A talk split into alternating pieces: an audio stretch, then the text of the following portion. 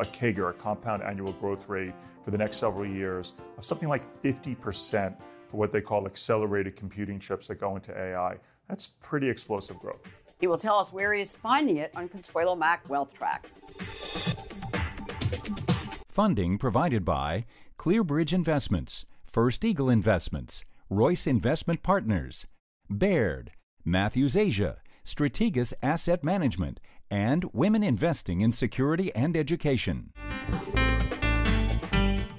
Hello and welcome to this edition of Wealth Track. I'm Consuelo Mack.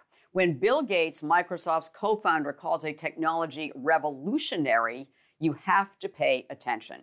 In his Gates Notes blog from earlier this year, he pronounced, The age of AI has begun.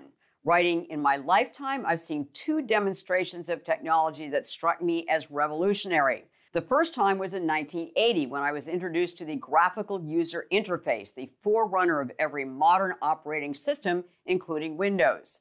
The second big surprise came just last year. In September, I watched in awe as the team from OpenAI asked GPT, their AI model, 60 multiple choice questions from the AP Bio exam, and it got 59 of them right. GPT got a 5, the highest possible score. I knew I had just seen the most important advance in technology since the graphical user interface. Gates went on to write the development of AI is as fundamental as the creation of the microprocessor, the personal computer, the internet, and the mobile phone. It will change the way people work, learn, travel, get health care, and communicate with each other. Entire industries will reorient around it. Businesses will distinguish themselves by how well they use it.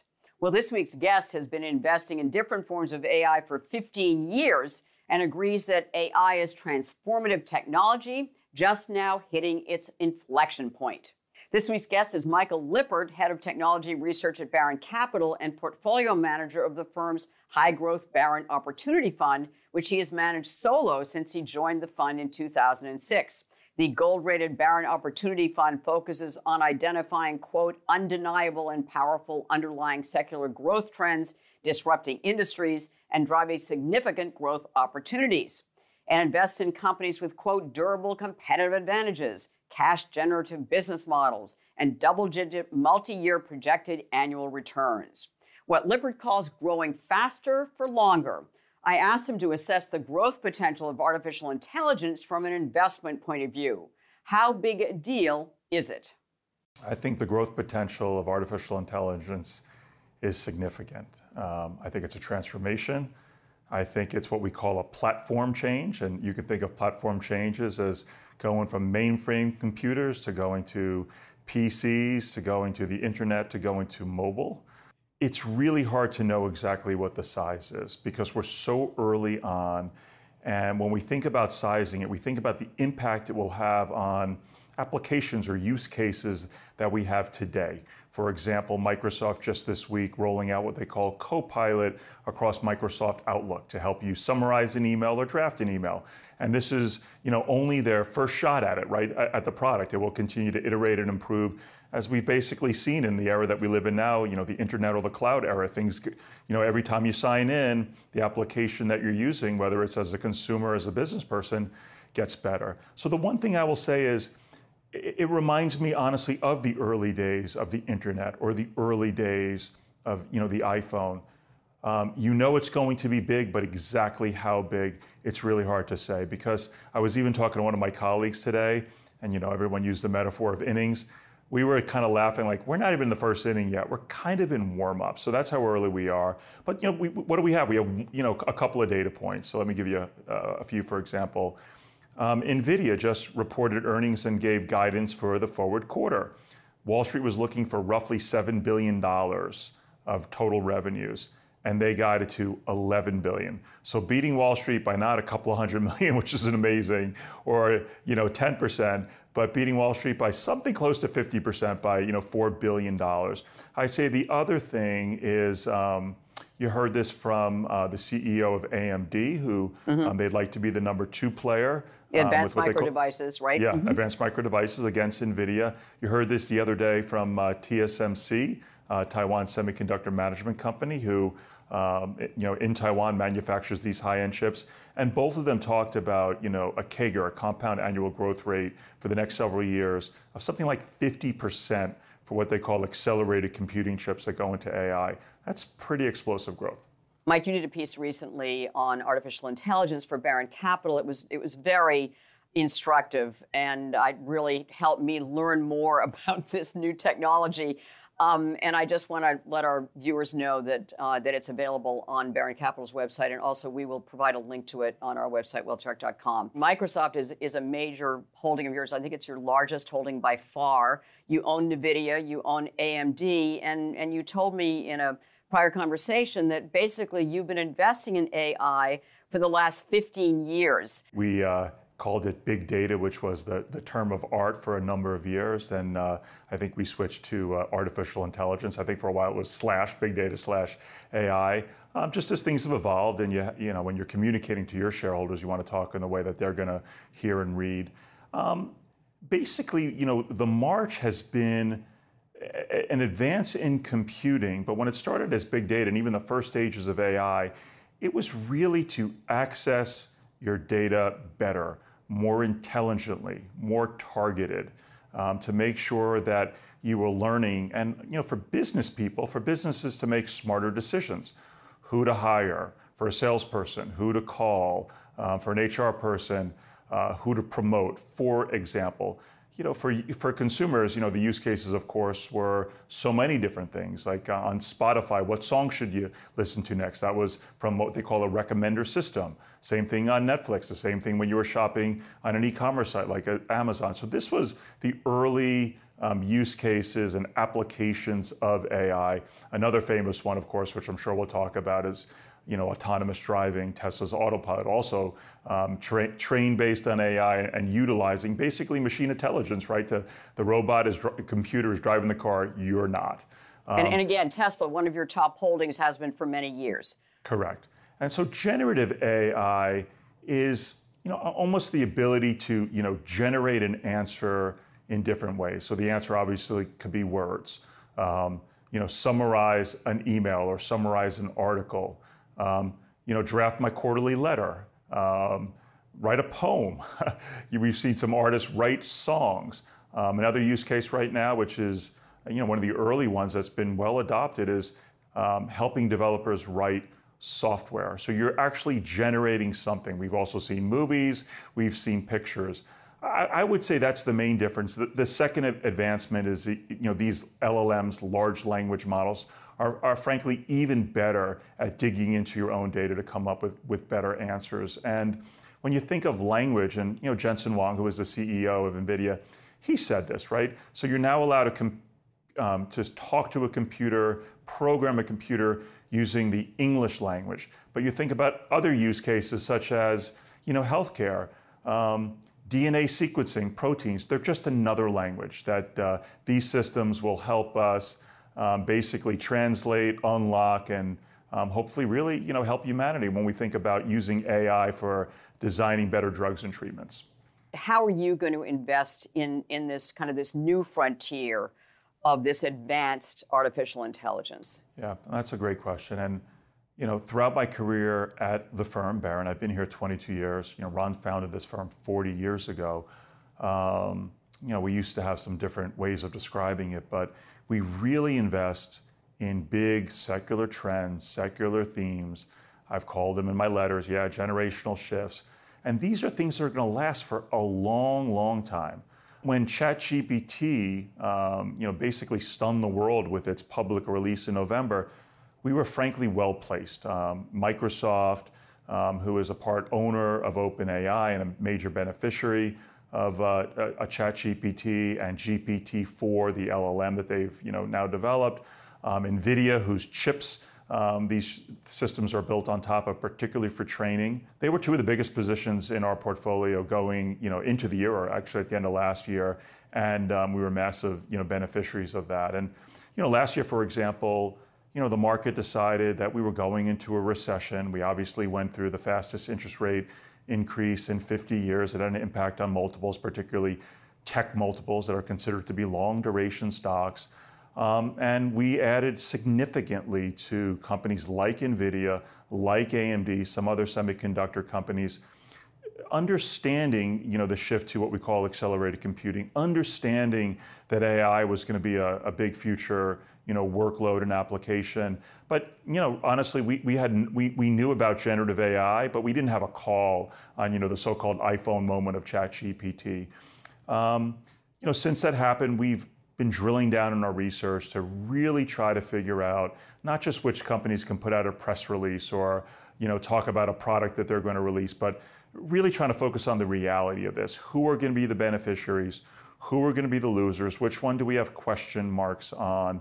Um, you know, in the piece that we put on the uh, Baron website that you talked about earlier, we laid out what we call the layers of AI, um, from semiconductors um, to the data centers or cloud computing um, systems, to the models themselves, to the data, to the application, to the end users, to really try to figure out where we thought um, the most value. And so at several layers, we do think there's a lot of value, but but it's different. So who may fall behind, and, and you address that uh, in, in a couple of your your reports, uh, one of them being um, Alphabet, the parent of Google, which used to be one of your largest holdings and I guess it's it's uh, it, it, it is no longer in the top ten at any rate, according to yeah. my. Yeah, we, we did decrease uh, our, our weight in, in Google. And I'll tell you the balance that we made for why we decided to, uh, to keep it. So, you know, the one thing I said, the, the criti- critical ingredient um, for differentiated AI is data. And honestly, I mean, I'm not sure there's anybody with truly better data than Google. They know every search that we've done, you know, they 90% search market share out of China. So every search that we've done for at least the last 20, 25 years, um, what we do on the internet with Chrome, um, you know, what, what, we do using their email and other services, they have an, an enormous amount of unbelievable data. Right. But they're also an incumbent with a fantastic search business, again, 90% market share outside of China. And all of that's going to be challenged because I do think you know, the consumer will one day not go to search as it is today, but will go to a chatbot um, for information, for planning a trip, for shopping. Um, will Google be that place? Maybe. Will it be, you know, ChatGPT individually, or will it be ChatGPT through, you know, Bard, which is Microsoft? It's just so hard to know right now. And you know, we did, you know, scenario analysis. Let's say even Google wins but they they own two thirds market share in a new world versus 90% market share. And it's so early to know what the monetization will be, you know, of AI, and we know the costs are higher. That we just thought that there were just you know different risks where you know Google went from being you know pretty practically an effective monopoly. I hope the antitrust folks don't listen to me on that one. To oh, you know, sure just being are. yeah, to just being in a much more you know candidly challenged position. And I don't think that um, I haven't concluded that they're not going to be a winner, but again, two thirds market share is different than 90. And so um, we decided to keep Google, um, but decrease our weight in our portfolio. That's what the, the, judgment we made so far. You also told me that, that last year in the, the market decline, that one of the, the biggest changes that you made talking about disruptive technologies and where the you know growth uh, lasting longer uh, was semiconductors. So you've increased your, your weightings in semiconductors. So talk to us a little bit about that. Yeah, so for, for many years, we've been an investor in the space. One of the best company visits I've ever had in my career um, was sitting in a conference room with Jensen Huang at the whiteboard explaining um, accelerated computing, AI, NVIDIA's differentiation, their entire ecosystem to us was really a, a highlight moment of, of uh, my career, and all my colleagues that were with us uh, um, say that. So we've been an investor for a, a, long time. We've been investors in other semiconductor companies also for many years. But you know, I was underweight that space um, as we got to the fall, and all the work that we're continuing to do on NVIDIA, on uh, cloud computing, on you know, the so-called end of Moore's law in an age that was dominated by the Intels of the world to the, you know, the, the new age of accelerated computing or parallel processing. We knew that there was something really going on there and that the, the long-term, you know, secular theme, yes, with the ups and downs of the cyclical was the world is going to need as many semiconductors as they could get for a long time. Um, but the market often, you know, gets myopic, and we went you know, we haven't hit the recession yet, but a lot of uh, technology, software, cloud computing, semiconductors first started hitting the recession last year. And so all these stocks traded down. And we, we just took advantage, you know, you know based on our, our, honestly, our fundamental work, and of course, then the price of these stocks, Um, we took advantage of that opportunity to significantly increase the weighting in our portfolio. So, you know, the three I called out in my quarterly letters are just probably our three biggest weights, and that's NVIDIA and AMD, which I discussed. Indie Semiconductor is a company that went public through a SPAC. That was a little black mark against them, but we've been investors since that public offering. But we've also had investments in companies like Marvell, um, which does the networking, um, company called Empower, which does the power management. I'm sure I may be forgetting one or two other, but the, uh, oh, ASML, which does the lithography oh, for sure. making the advanced chips. Those are some of the investments we've made across the semiconductor space. As far as artificial intelligence is concerned, among your you know top holdings as well are Amazon and Meta, which are of great interest to many of our viewers because they own them. But how are they beneficiaries of, of artificial intelligence? I think both companies will be beneficiaries of AI in, in major ways. For Amazon, for some simple purposes, let's just divide it in two. Um, they're obviously the dominant, you know, global e-commerce retailer. And think of the data that they have on you and every other consumer about how you shop, what you want. If you buy A, are you more likely to buy B? Already today using AI for recommendations of what you should buy. I said earlier that you know having the right data is critical to AI. Right. I also think the way that we shop will change. And Amazon, of course, has to innovate on this. But you know, one day there will be a chatbot or the like that you will go to on Amazon rather than doing a search. You will start talking to Amazon about the kind of products that uh, that you want. Um, you know, I need, you know, shorts for my kids. My kid is a youth large and he loves soccer. Please show me a set of shorts. And they will. The other side of the business is, of course, the cloud computing business. I've said that I do believe AI workloads will be built on top of these cloud computing platforms. Amazon today is the largest platform.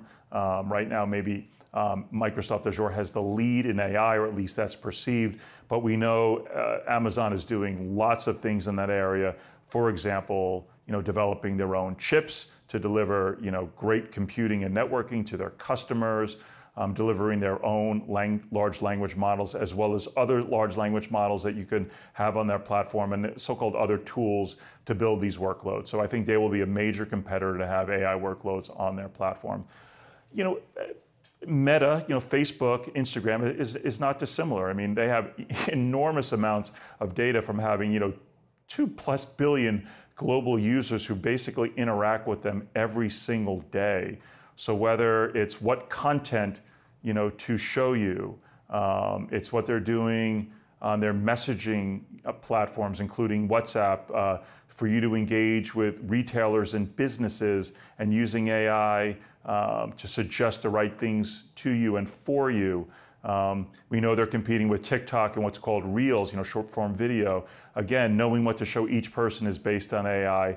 And just this week, um, they quote unquote open sourced their own model um, and you know announced a partnership with Microsoft, for example, where that model is going to be available on the Microsoft Azure platform. But they will make that model you know available on other platforms. And you know if you are building your own use cases on uh, the meta model, you, you will you know, have to pay them one day when you roll out enterprise workloads. And um, you know, the other thing that they've gotten a lot of criticism you know, for is the so-called metaverse.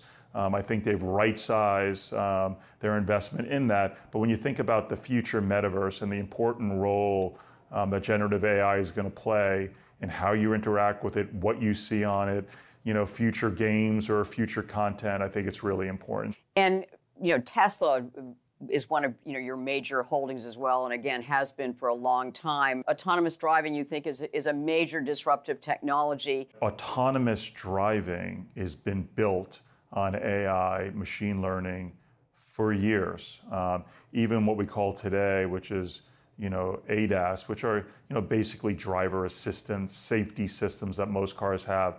Um, these are computing systems that are basically being trained by computers. They are a form of AI. So getting to you know, what they call level three, level four, ultimately level five autonomous driving, which is, you know, the human being doing less and less to one day the car, you know, drives itself, is frankly um, probably one of the most challenging AI workloads or developments, honestly, in human history. Tesla just had their conference call. There was lots of talk on, on AI, and um, you know, Elon talked about a number of things that you need, and two of the things that he talked about are what we've been talking about in our session today: data and compute. Um, you know, Elon is rolling out um, Tesla's own in-house developed chip they call Dojo, but he also joked on the call that um, you know, if I could get more chips from NVIDIA and Jensen Huang, I would buy up as many as I can, and that our future training systems will utilize both chips. And when it comes on the data side, um, nobody has the real world driving data um, that Tesla has. And by improving their compute, they'll be able to train their systems, you know, faster than anybody. How much does Twitter matter to Tesla? Yeah, I, I, frankly think it, it matters, um, you know, very, very little. Let's, let's be real. What, what Elon's been able to do with multiple companies is, I'm not sure there's a lot of precedent for it. Um, and when you think about, for example, just take SpaceX, which we are investors in, and Tesla, um, you know, what they've been able to do. So you, you don't have to guess it. You don't have to predict it. Yes, sometimes he lays out schedules for when they're going to have autonomous driving or full self-driving that they haven't met. But think about what they've already done today with, you know, I mean, Tesla today has the best selling electric vehicle, or the best selling car, not just electric vehicle in the world in the Model Y. And anyone that drives these cars knows how incredible they are. On SpaceX, um, no one else has ever landed a rocket from space. That used to be science fiction. It's a reality. There's somewhere over 100 in a row. I mean, they are 80 or 90% of the payload to orbit this year. So these are real things that they've done, and he's been able to do both things incredibly well. And yes, if it was only Elon, would I be worried with how he's splitting his time? Because it's right. almost, you know, inhuman to do all of that. But but no, he he has lots of really really good people. One investment uh, for a long-term diversified portfolio. I'm going to pick two, if you'd allow me. I would pick Nvidia and I would pick Tesla, which we talked about a lot today. And I, have always kind of joked about, you know, that, that we try to look at where the world's going. I'm a sports guy, and I quoted Wayne Gretzky, who was asked, why is he a great hockey player? You're not big, you're not strong, you have a great slap shot. I skate to where the puck is going. I've always loved that line. And um, honestly, it, it is undeniable where the world is going in terms of AI, the type of compute that we need, which is called accelerated computing or parallel processing.